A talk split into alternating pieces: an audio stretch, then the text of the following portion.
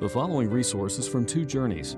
Two Journeys exists to help Christians make progress in the two journeys of the Christian life the internal journey of sanctification and the external journey of gospel advancement. We do this by exporting biblical teaching for the good of Christ's church and for the glory of God. Please visit twojourneys.org for more resources. Please join me now in prayer. Father, we thank you for your lavish grace to us in Christ Jesus. We thank you for the fact that we have been blessed in the heavenly realms with every spiritual blessing in Christ. We thank you that you chose us in Christ before the creation of the world that we might be holy and blameless in your sight. We thank you, O Lord, that in love you predestined us to be adopted as your sons through Jesus Christ to the glory and praise of God and to his glorious grace for all eternity. We thank you that you have also given us the Holy Spirit as a deposit, a down payment, guaranteeing our full inheritance. And our full inheritance is eternity with you in heaven. You, O Lord, are our inheritance. You are our treasure. You are everything, O Lord, to us. And when we get to heaven and when we are glorified and when we are freed at last from our sin nature and from the, the struggles of the world, the flesh, and the devil, and when we will never again experience death, mourning, and crying and pain. The central joy of our lives for all eternity will be your glory. We thank you that the Holy Spirit's wonderful ministry to us now is to bring some of that glory into our hearts now, to fill us with joy, to fill us with peace, to fill us with strength and power, and to fill us with hope. And we thank you that you've given us this hope, this unsinkable hope, a confidence that the future is bright based on the promises of God, and that nothing can stop that. Lord, you have decreed it, and nothing can turn it back. And we thank you, Lord, that we get to be light shining in a dark place. We get to be a city on a hill. We get to reach out to people who are without hope and without God in the world, people who don't have our hope. Their hopes are temporal, based on earthly things. They know that they are insecure. They know that those things that they hope for may not happen. And the things that they toil for are vanity of vanities, dust in the wind, because they don't have that eternal hope that you've given us in Christ by his mighty resurrection victory. So, Lord, I pray that you would restock our hope. We'd fill us with the Spirit and with the ministry of the Word now and strengthen us so that we might be able throughout this week to shine as lights in a dark place, that people might ask us to give a reason for the hope that we have, whether it be coworkers, neighbors, people we just meet up with, conversations we can't even imagine now that are going to happen, that you have gone ahead of us and prepared those people, and you're preparing us now. So do prepare us, O Lord, and help us to walk in those good works that you have prepared.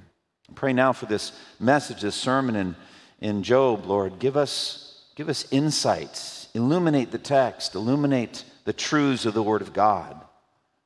Help me, O oh Lord, especially that I might be able to preach, to teach only those things that are true and beneficial to my brothers and sisters. Father, I pray also that the gospel would shine in this sermon. The hope that we have of full forgiveness of sins through the, through the triumphant work of Christ on the cross and his mighty resurrection. I pray it would just shine in this sermon so that if there are any people that are here that walked in without that hope yet, without that sense of forgiveness of sins, that they might know how their sins might be forgiven, and that they might be set free from invisible chains that have been holding their souls back. That those chains would just drop off their souls and that they would run to Christ and find in Him a loving Savior. So, Lord, be with us now by the power of the Holy Spirit. We pray in Jesus' name. Amen. Turn your Bibles to Job 40. We continue our sermon series in the book of Job.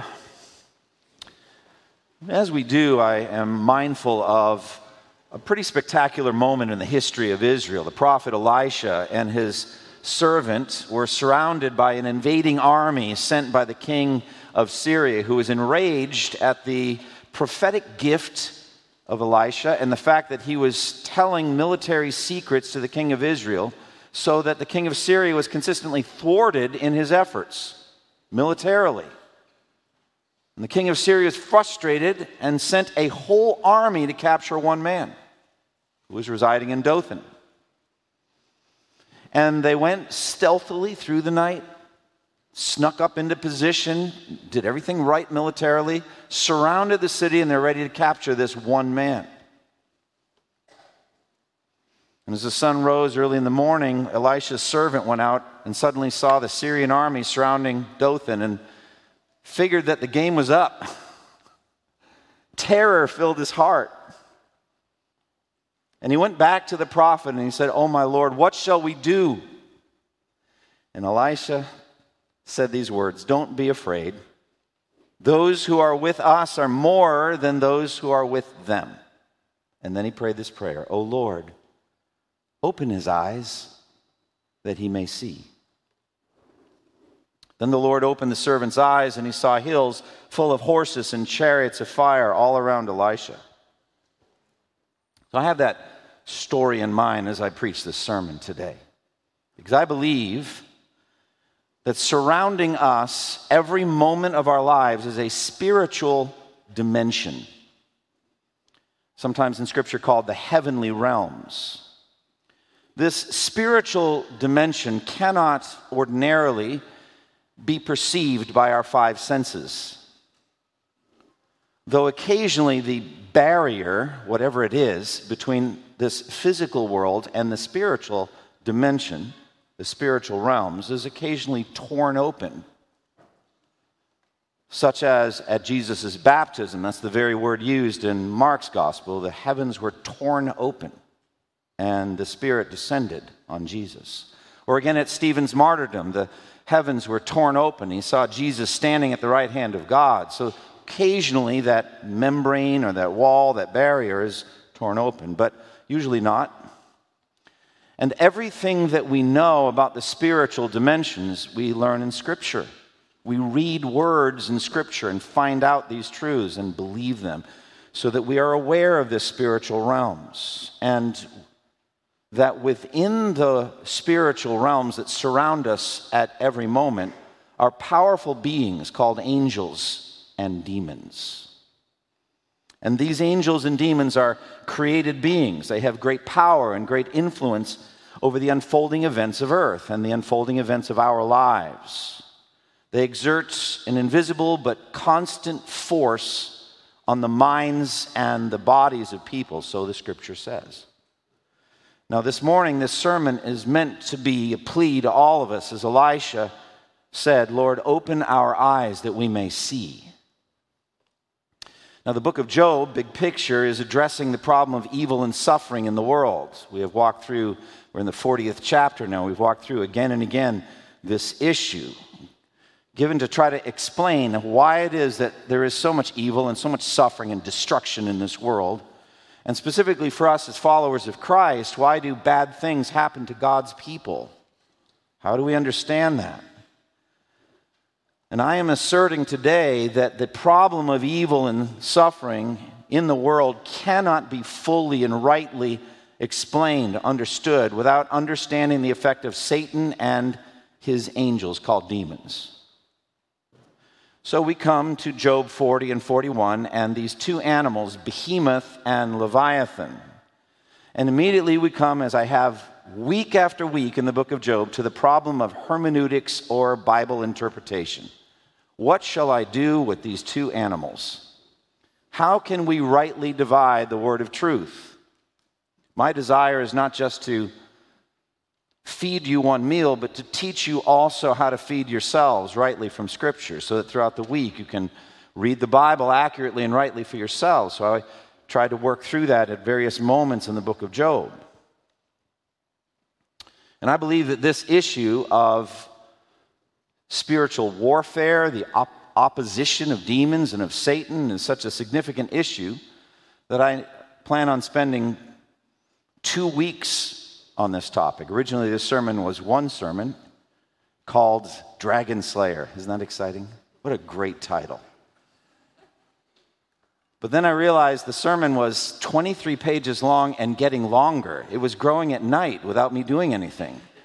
It just kept getting longer and longer. And so I said, all right, I've got to separate them. But separating sermons like that is separate, like separating conjoined twins. And both of those twins have to live. So how do we do this? How do we understand? So I thought, let's have two sermons on Jesus as dragon slayer. And it really makes sense because Jesus has been slaying this dragon for 2,000 years. It's a long, slow death he has ordained for Satan.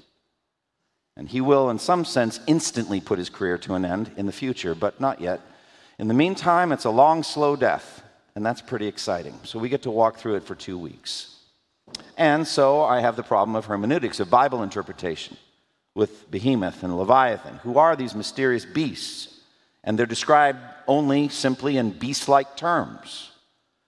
So let's understand the context in the book of Job. God has been speaking to his suffering servant Job uh, Job has had his life shredded by wave upon wave of suffering the loss of all of his wealth, and the loss of all of his children, and then in phase two, the loss of his health, wave upon wave, and then some ongoing debates and discussions with his friends about the problem of evil, which make up the bulk of the book of Job. And during that time, little by little by little, more and more of Job's sin came out, emerged, where he sinfully accuse God of injustice and wrongdoing in his case. To humble Job, God appears and speaks to him out of a storm, a whirlwind. Job 38, 2 and 3. Who is this that darkens my counsel by speaking words without knowledge? Brace yourself like a man. I will question you, and you shall answer me.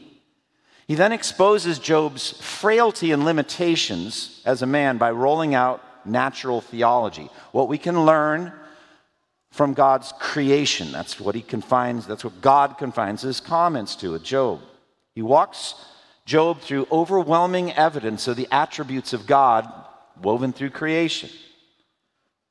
God's power in creating the universe, the foundations of the earth, the boundaries of the sea, the clouds, the rhythm of sunrise and sunset, the patterns of weather, snow, hail, lightning, thunder, the path of the east winds, the giving of the right amount of rain and dew to satisfy the grasses on the earth, the freezing patterns of ice, even up to the distant stars that make up the constellations, and the laws of physics that, that control their motions.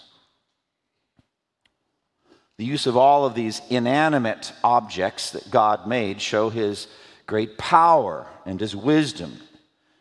And then he brings forth animate creatures, animals, 10 of them, one after the other. Animals and birds that God made and controls the lion, the raven, the mountain goat, the deer, wild donkey, wild ox, the ostrich, the horse, the hawk, and the eagle. He cites their birth, their habits and habitats, their feeding, their marvelous attributes. The stealthy hunting at night of the lion and the lioness, the mighty strength of the ox, the freedom of the wild donkey, the speed of the ostrich, the bold courage of the horse, the flight of the hawk, the eyesight of the eagle, all of these attributes.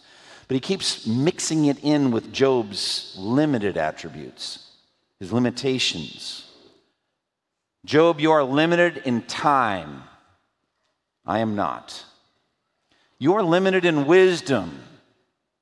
I am not. You are limited in power. I am not. So, how then, Job, can you think to question me? How can you think to challenge me? How can you question my justice? And by the time this work of natural theology, spoken by the creator of it all, is done, Job is humbled. And he says in Job 43 through 5, Job answered the Lord, I am unworthy. How can I reply to you? I put my hand over my mouth. I spoke once, but I have no answer. Twice, but I will say no more. But God, as I said last week, didn't feel that the work was done. Still more humbling work to do. He doesn't, God doesn't deal lightly with the corruption of his children. And so he probes deep and deeper, even deeper still. And basically just says the same thing again. We've got more to say. Verse 6 and 7 Brace yourself like a man, I will question you, and you shall answer me. We saw last time that God addressed at that part of Job 40 the fundamental disrespect of Job toward God, is fundamental unbelief, charging God with injustice. Verse 8 Would you discredit my justice? Would you condemn me to justify yourself? Now, this is the very thing we must not do when we're suffering afflictions, and that is see God as the enemy. God is not accountable to us. He doesn't owe us any explanation. He is infinitely above the entire human race, and He knows exactly what He's doing. Job is not God. He has no splendor of his own. He has no glory radiating from his being, and he has no mighty voice. Verse 9 and 10 Do you, Job, have an arm like God's? Can your voice thunder like his? Then adorn yourself with glory and splendor, and clothe yourself in honor and majesty. And restrain the evildoers of the earth. And if you can do all of that, then I will admit myself, I will admit to you that your own right hand can save you.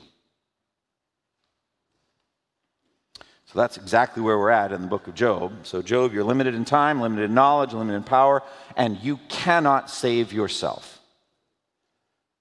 That's exactly the point we're at in, in Job. We suffering human beings cannot save ourselves. But from what? Who's the adversary? What's the adversary? How do we understand that adversary? Now we've got these two beasts that come in Behemoth and Leviathan. God wants Job to know that his own right hand cannot save himself. And that implies we've got two enemies to talk about because, unlike the 10 animals, he, put, he puts Job in an adversarial relationship with these two animals, Behemoth and Leviathan. Can you fight them? Can you overcome them? He doesn't do that with the other 10 animals. And, and basically, the, the concept, you cannot save yourself, is, in my mind, expanded to, to these phrases. With these two beasts, you cannot control them, you cannot capture them, and you cannot kill them. But I can control them, I can capture them, and I can kill them. So that's kind of the simple way of looking at these two beasts. Now, again, with Bible interpretation, we can simply just take them as animals, just two more animals. Should we do that? Should we just take them as literal predators that are just too hard for human beings to conquer? But God has no problem dealing with them. And so the argument then is just how then can you challenge God, such a mighty God. He's greater than they are, so if you can't handle them, you certainly can't handle God. And so you got 10 animals, and then Job's repentance, and then you got two more animals. Possibly. Some Christian scholars do that. It is safe in one respect. You're just taking the words at face value. Two mighty animals you cannot control, you cannot capture, you cannot kill. Uh, God can, so be humble before God. Don't question God. Repent before God. If you can't deal with them, you can't deal with me. That's it. And that fits if you look at chapter 41, the next chapter, verse 10 and 11, in the middle of the Leviathan section. He basically does this. He says, No one is fierce enough to rouse Leviathan. Who then is able to stand against me? Who has a claim against me that I must pay? Everything under heaven belongs to me. So that's a simple way of understanding these two animals. How much more argument? If you can't handle these animals, then you certainly can't handle their creator. And then what you would do is try your best to identify these animals, which almost certainly all of your Bibles have done in the footnotes. What do you have in your footnotes? Pastor, we have hippopotamus and crocodile Is that what you have? I don't know. Maybe you have a study Bible with more options. I don't know. What are they? But I can tell you right now no matter what you choose, absolute certainty on the literal interpretation will elude you. We don't know for sure. We don't know what they are. But the point is straightforward God is mightier than they are, so humble yourself before God. And at that point, I could just pray and we would be done with the sermon. You've heard it, all right? There's nothing more to say.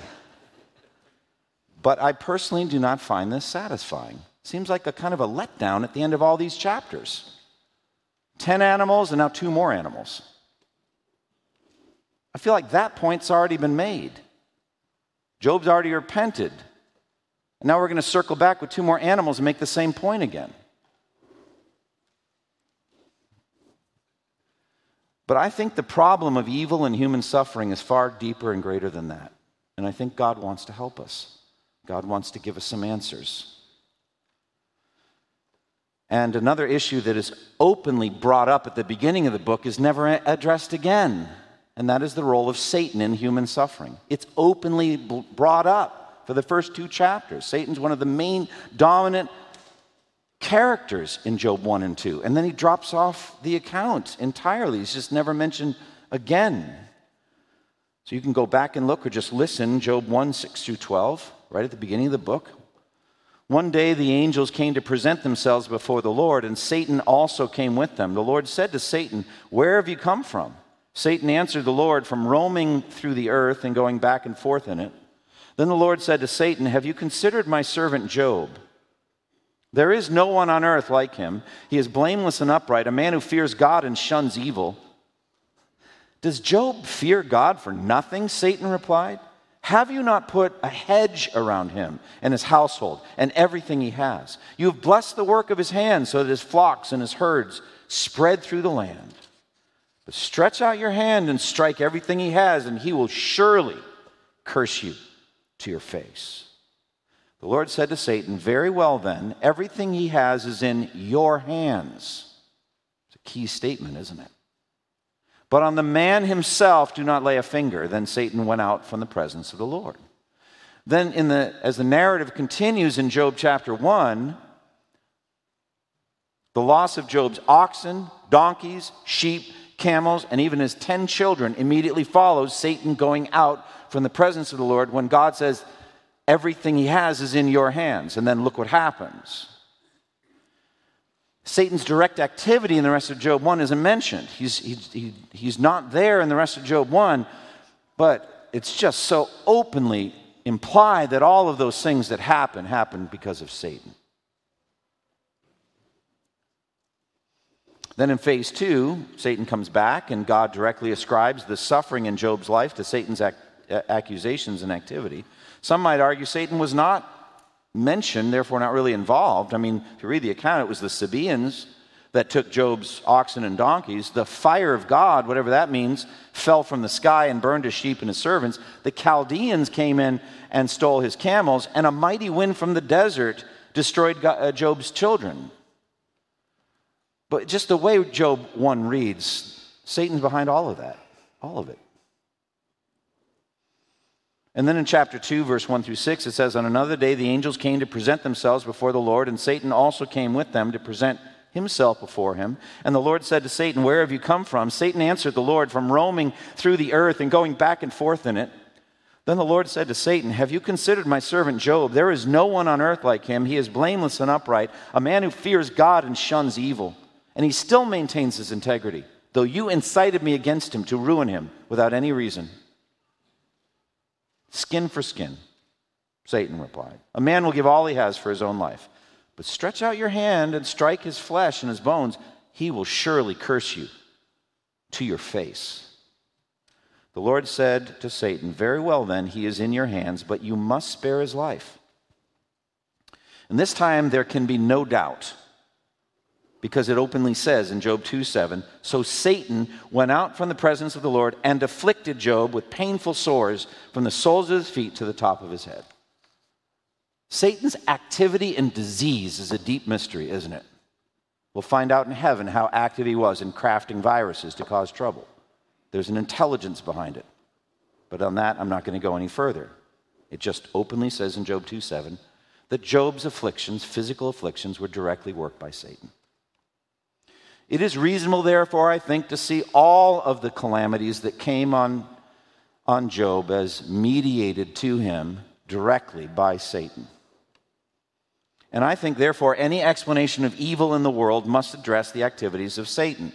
Yet Satan's not mentioned again in the book of Job. He never comes up in the debates between Job and his friends, Elihu never mentioned Satan. God never openly mentioned Satan in all of his statements here at the end of the book. But it may well be that Behemoth and Leviathan represent the demons and the devil. Though hidden in the, behind the, the, the forms of, be, of beasts. Satan appeared first in the Bible as a, as a serpent in the Garden of Eden. So this isn't at all far fetched. And even Peter in 1 Peter 5 says, Be self controlled and alert. Your enemy, the devil, prowls around like what? A roaring lion seeking someone to devour. He's like an animal. So, if Behemoth and Leviathan represent Satan and demons, then to some degree I feel that the book of Job has come now full circle. And we're going to come around to, to some degree, the real enemies of the human race. God is saying to the human race evil and suffering in the world is directly worked by the devil and his demons. They use wicked men as their puppets, but they control this evil world. And Behemoth, representing demons, and Leviathan, representing Satan, are vastly more powerful than you are. You cannot control them, you cannot capture them, you cannot kill them, but I can. And in the end, He will. And that is a consolation to us in the midst of our suffering. So, in that sense, it's satisfying.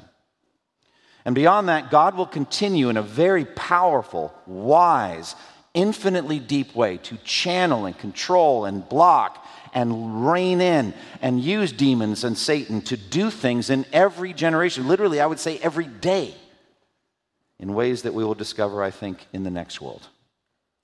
But in the meantime, we just know general principles that God puts hedges of protection and leashes and does all of these things to advance his own purposes. So, I am 100% biblically certain that Satan and demons are directly involved in human suffering every single day. I am not so certain that Behemoth and Leviathan are talking about that at all.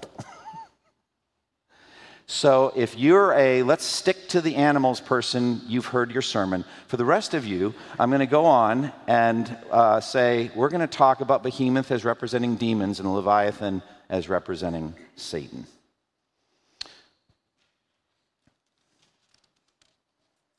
And in taking this symbolic approach, Leviathan, I believe, is the key just in the book of Job. We have to kind of jump ahead to Leviathan, though I'm not going to walk through the Leviathan, Leviathan verses today, but next week.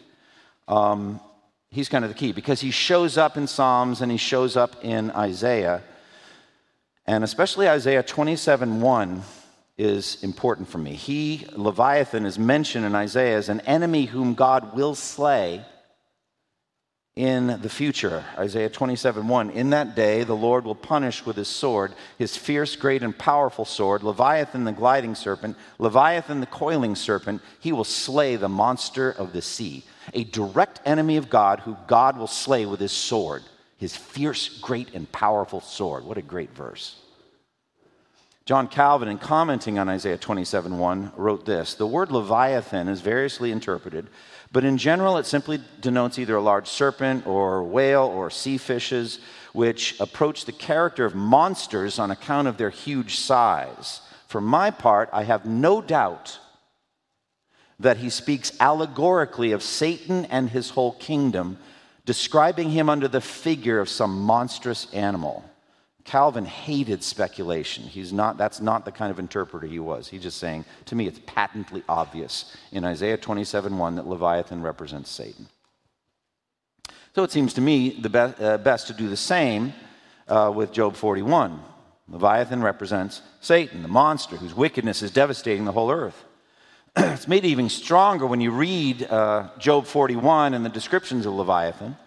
And he seems like a fire breathing dragon especially verses 14 through 17 says, Who dares open the doors of his mouth, ringed about with his fearsome teeth? His back has rows of shields tightly sealed together. Each is so close together that, uh, that no air can pass between. They're joined fast to one another. They cling to, together and cannot be parted. And then the fire breathing stuff in verses 18 through 21. His snorting throws out flashes of light. His eyes are like the rays of dawn. Firebrands stream from his mouth. Sparks of fire shoot out. Smoke pours from his nostrils as from a boiling pot over a fire of reeds. His breath sets coals ablaze and flames dart from his mouth. Now it's interesting. Many cultures have depictions of dragons, fire breathing dragons that are very similar. The artistic renditions are very similar to one another, though the countries are, are thousands of miles apart, like the British Isles and China. And they have similar depictions of dragons. I find that interesting. Ken Ham, in his Answers to Genesis, has done a lot of research on dragon legends, and they have a whole wing of dragons in their creation museum. And so creationists will point to Job 40 and 41 as evidence of, of aspects of creation as over against evolution. However valuable those insights are, for me, I, I just am not going to pursue that. I think it's probably true that there were creatures like that, and that that's where this analogy comes from. But I think it's better to see the dragon here as Satan. And to me, the clincher is Revelation chapter 12, where Satan is clearly presented as a dragon. Revelation 12:3 it says then another sign appeared in heaven an enormous red dragon with seven heads and ten horns and seven crowns on his head. And then clearly, Revelation 12 9, the great dragon was hurled down, that ancient serpent called the devil or Satan, who leads the whole world astray. He was hurled to the earth and his angels with him. And so Satan is clearly portrayed in Revelation 12 as a dragon. And then also in Daniel chapter 7, we have four great beasts that come up out of the turbulent sea, each of them representing an, a, human empire. So the empire of Babylon, Medo Persia, Greece, and Rome depicted as successive four beasts coming up out of the sea. And so then again in Revelation 13, the final single rule, world ruler called Antichrist in 1 John 2, uh, the man of sin in 2 Thessalonians 2, this single world conquering ruler is, a, is the beast from the sea. Same image as Daniel 7. So, all of this kind of representational language of evil and, and of Satan makes sense to me. So, now let's zero in on Behemoth, and then, God willing, next week we'll look more at Leviathan. Behemoth. And I believe Behemoth in this pattern then would represent demons. Why would I say that? Well, because the Hebrew word means uh, beast, uh, like a beast of the field, like any four footed creature. It's frequently used of cows. Um, but the plural is used here. The, the OTH ending, oath, is a Hebrew plural, behemoth, like beasts. Um, but he's treated in the text as a singular. So it's kind of odd. You've got this, this plural singular that behaves cohesively in a certain way. The word behemoth is just inevitably brought over as such right into the English translations. They don't translate it saying beasts, um, but it's just behemoth. But it's a plural word. It's interesting. And the plural sets us up well to see behemoth as representing demons collectively. Now, who are the demons? Revelation 12 tells us that when the dragon was hurled uh, to the earth, his tail swept a third of the stars and flung them to the earth. And this represents angels that joined Satan in this heavenly rebellion against the throne of God.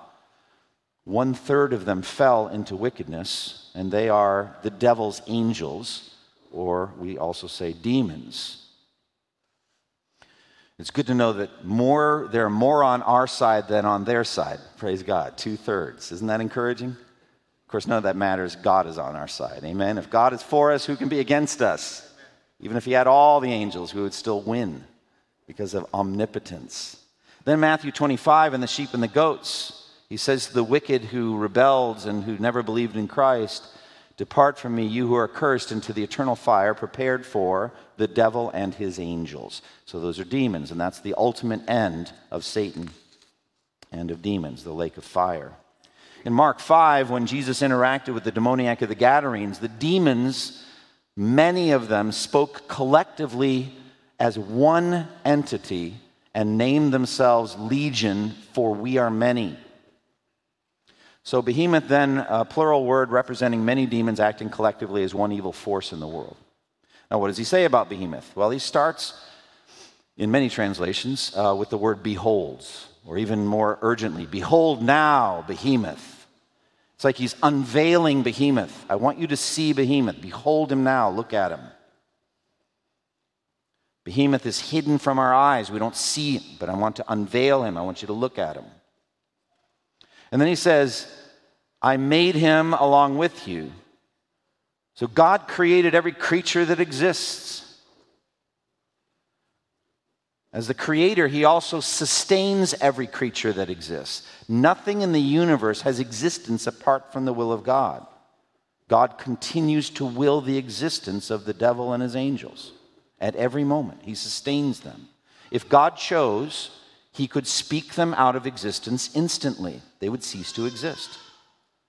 Course, that begs a question why doesn't he do that? I'll address that briefly at the end of this sermon and more next week, at any rate. Then he says, Behemoth eats grass like an ox. Well, we know that a beast of the field would do this. So if we're just dealing with a beast, that's what they do. He, he likes grass. But in a more of an allegorical or interpretive or kind of a, a parable type of what how do demons eat grass? What is that? Perhaps, I don't know, but that's the whole thing with parables. It's hard to know uh, what, what every line represents. But it perhaps represents the frailty and mortality of human beings.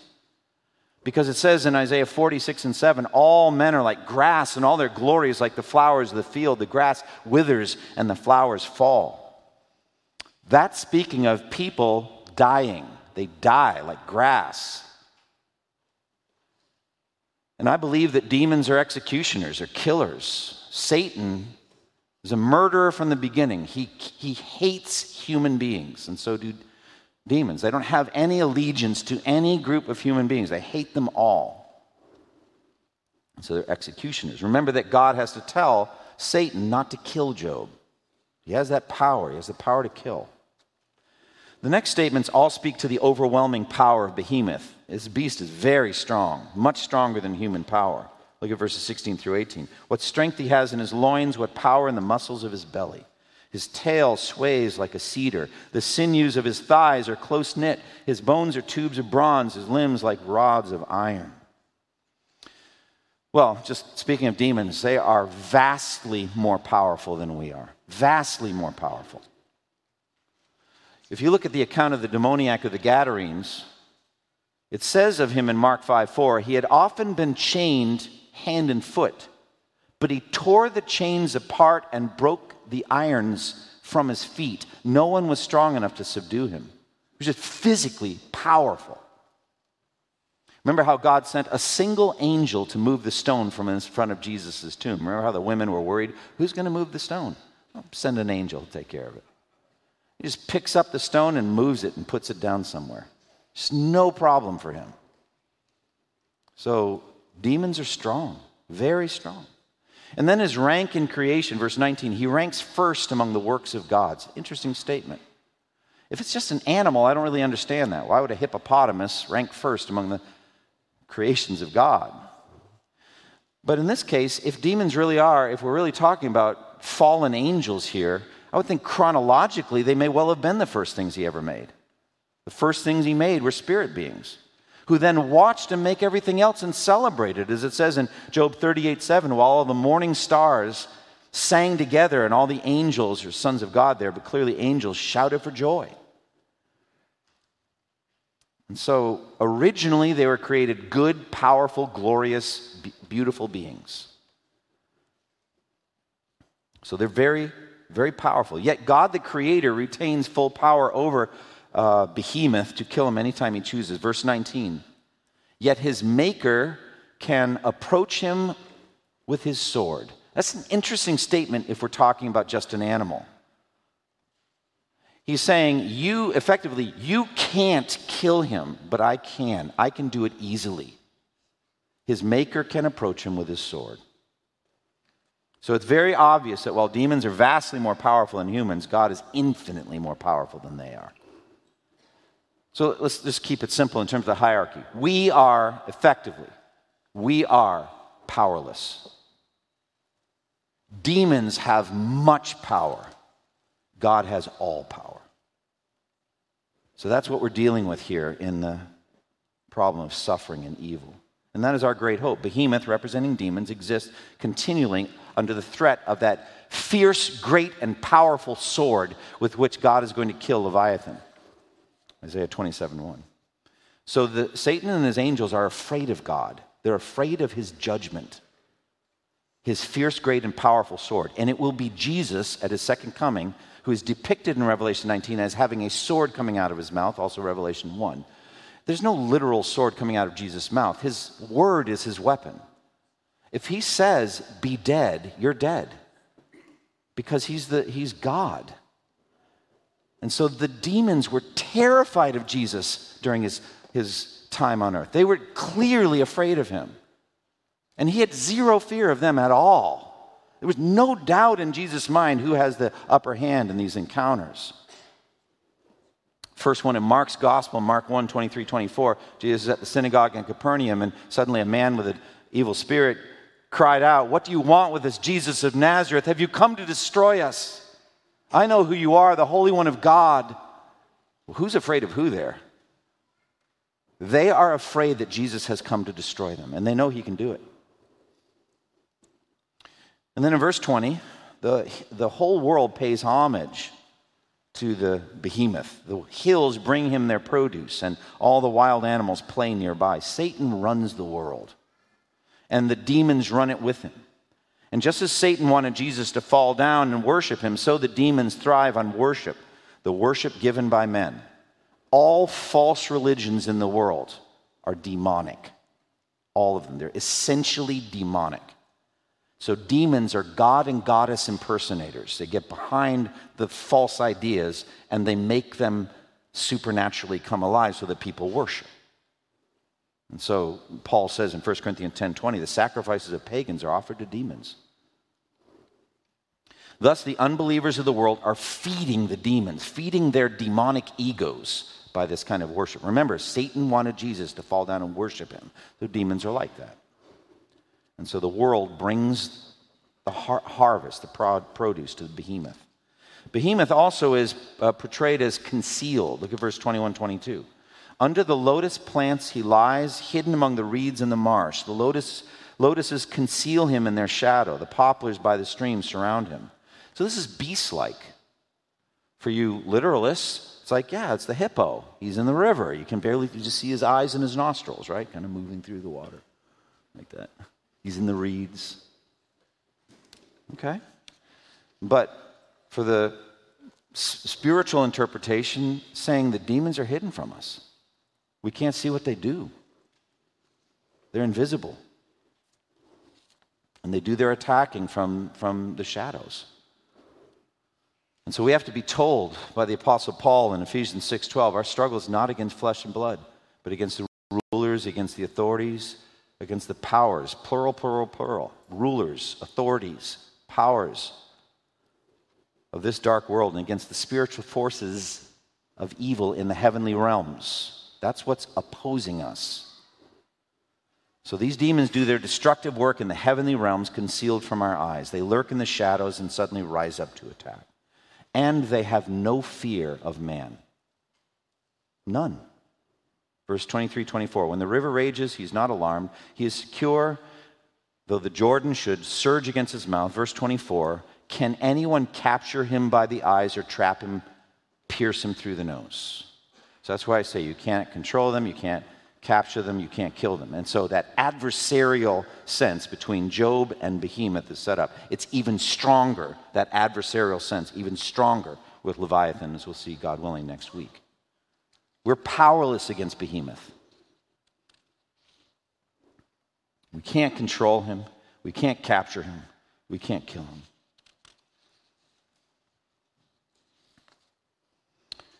And so, like I said, we're going to walk through Leviathan next time, but we need a dragon slayer, don't we? Amen. We need a dragon slayer. And that dragon slayer is Jesus Christ. Christ is the dragon slayer. He was predicted in Genesis 3:15 as the one who would crush the serpent's head. The serpent, Satan in disguise, so God spoke to the serpent and judged the serpent in serpent like words. You're going to crawl on the ground on your belly and eat dust. But we know he's talking to Satan behind the serpent. And so in Genesis 3:15 he says, "I'll put enmity between you and the woman and between your offspring and hers. He will crush your head and you will strike his heel." That happened at the cross. Jesus died, physically died to crush the serpent's head. Now Christ, the dragon slayer, could not be slain when he was born. Revelation 12, the dragon stood in front of the woman who was about to give birth so that he might devour her child the moment it was born. She gave birth to a son, a male child, who will rule all the nations with an iron scepter. That's Jesus. And her child was snatched up to God and to his throne. So the dragon was ready to devour Jesus the moment that he was born. Read about it in Matthew chapter 2, where King Herod sent soldiers to kill all the boy babies in Bethlehem and its vicinity who were two years old and un- under in accordance with the time he had learned from the Magi, but they couldn't get him. They killed a lot of babies, but they didn't kill Jesus because Jesus escaped. And then, when he began his public ministry, Christ the dragon slayer moved out to destroy Satan's kingdom. God anointed him with the Holy Spirit and with power. And in the power of the Spirit, Jesus drove out demons effortlessly. So, again, the demoniac of the Gadarenes, Mark 5 7, what do you want with me? Jesus, Son of the Most High God, swear to God that you won't torture me. Who's afraid of whom there? 6,000 maybe demons in one man, and who's afraid of whom? Please don't torture me before the appointed time. And they begged permission to go into the pigs, and he granted them permission. And that concept of begging permission and permission granted is essential to my understanding of God's sovereign control over this whole thing. So he's absolutely in charge of Behemoth. Syrophoenician woman comes with a demon possessed daughter. She's not even there. She's back home lying in bed, demon possessed. And Jesus said, First let the children eat all they want. It's not right to take the children's bread and toss it to their dogs. Yes, Lord, she said.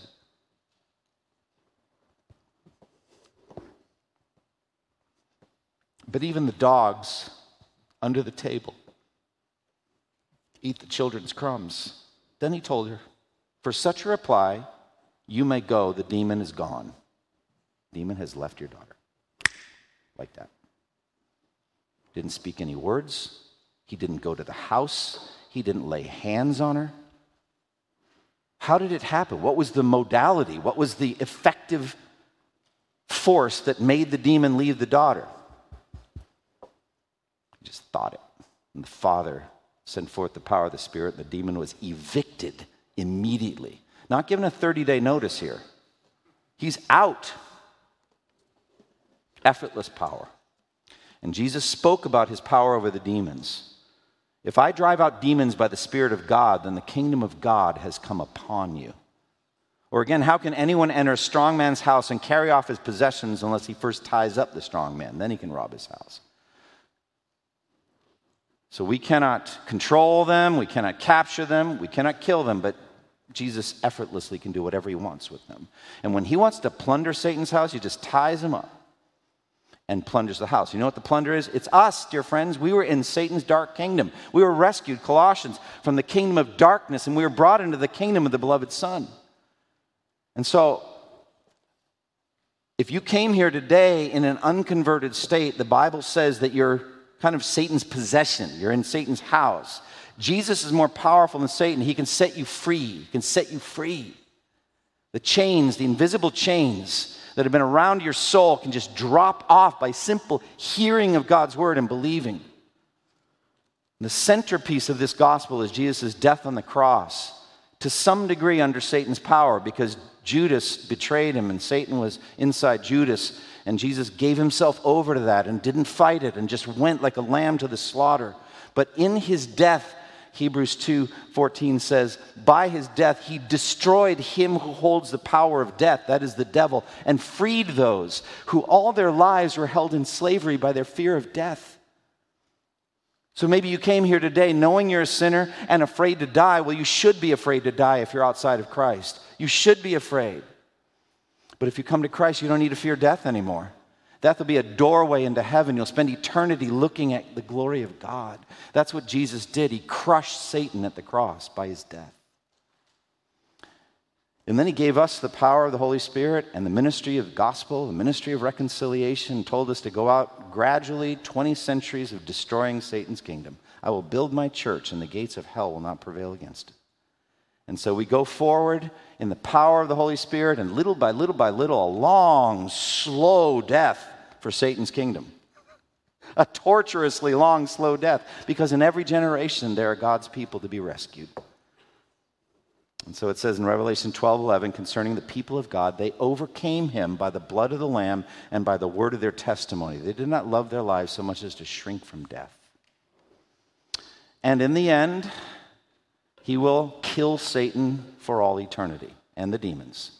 It says in Revelation 20:10, the devil who deceived them was thrown into the lake of burning sulfur where the beast and the false prophet had been thrown, and they will be tormented day and night forever and ever. That is the death of Leviathan. All right, so as we bring this to a conclusion, God willing, we'll look at it again next week. Look at God's goodness in controlling, using, and conquering evil.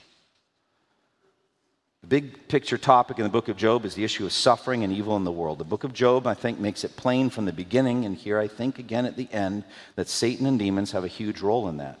Any theology of evil and suffering that does not deal with that, with Satan and demons, is defective, inadequate. In Job 40 and 41, we've revealed the power of two great beasts Behemoth representing demons, Leviathan representing Satan. These beasts are too powerful for human beings. But God has them on a leash. To some degree, He uses language like, they are my pets. He uses them every day for his own purposes, and in the end, he will kill them for eternity. In the meantime, we, we need to understand how wise and good it is for God to keep them going, to keep them alive. It must be, because he does it and he could effortlessly speak them out of existence if he didn't want to. But God wants to use them. We may say, why? Why not kill them now? Why does he give the legion of demons permission to go into the pigs? Why doesn't he just kill them? Because he's going to use them. And he is using them. Augustine said, God judged it better to bring good out of evil than not to permit any evil to exist.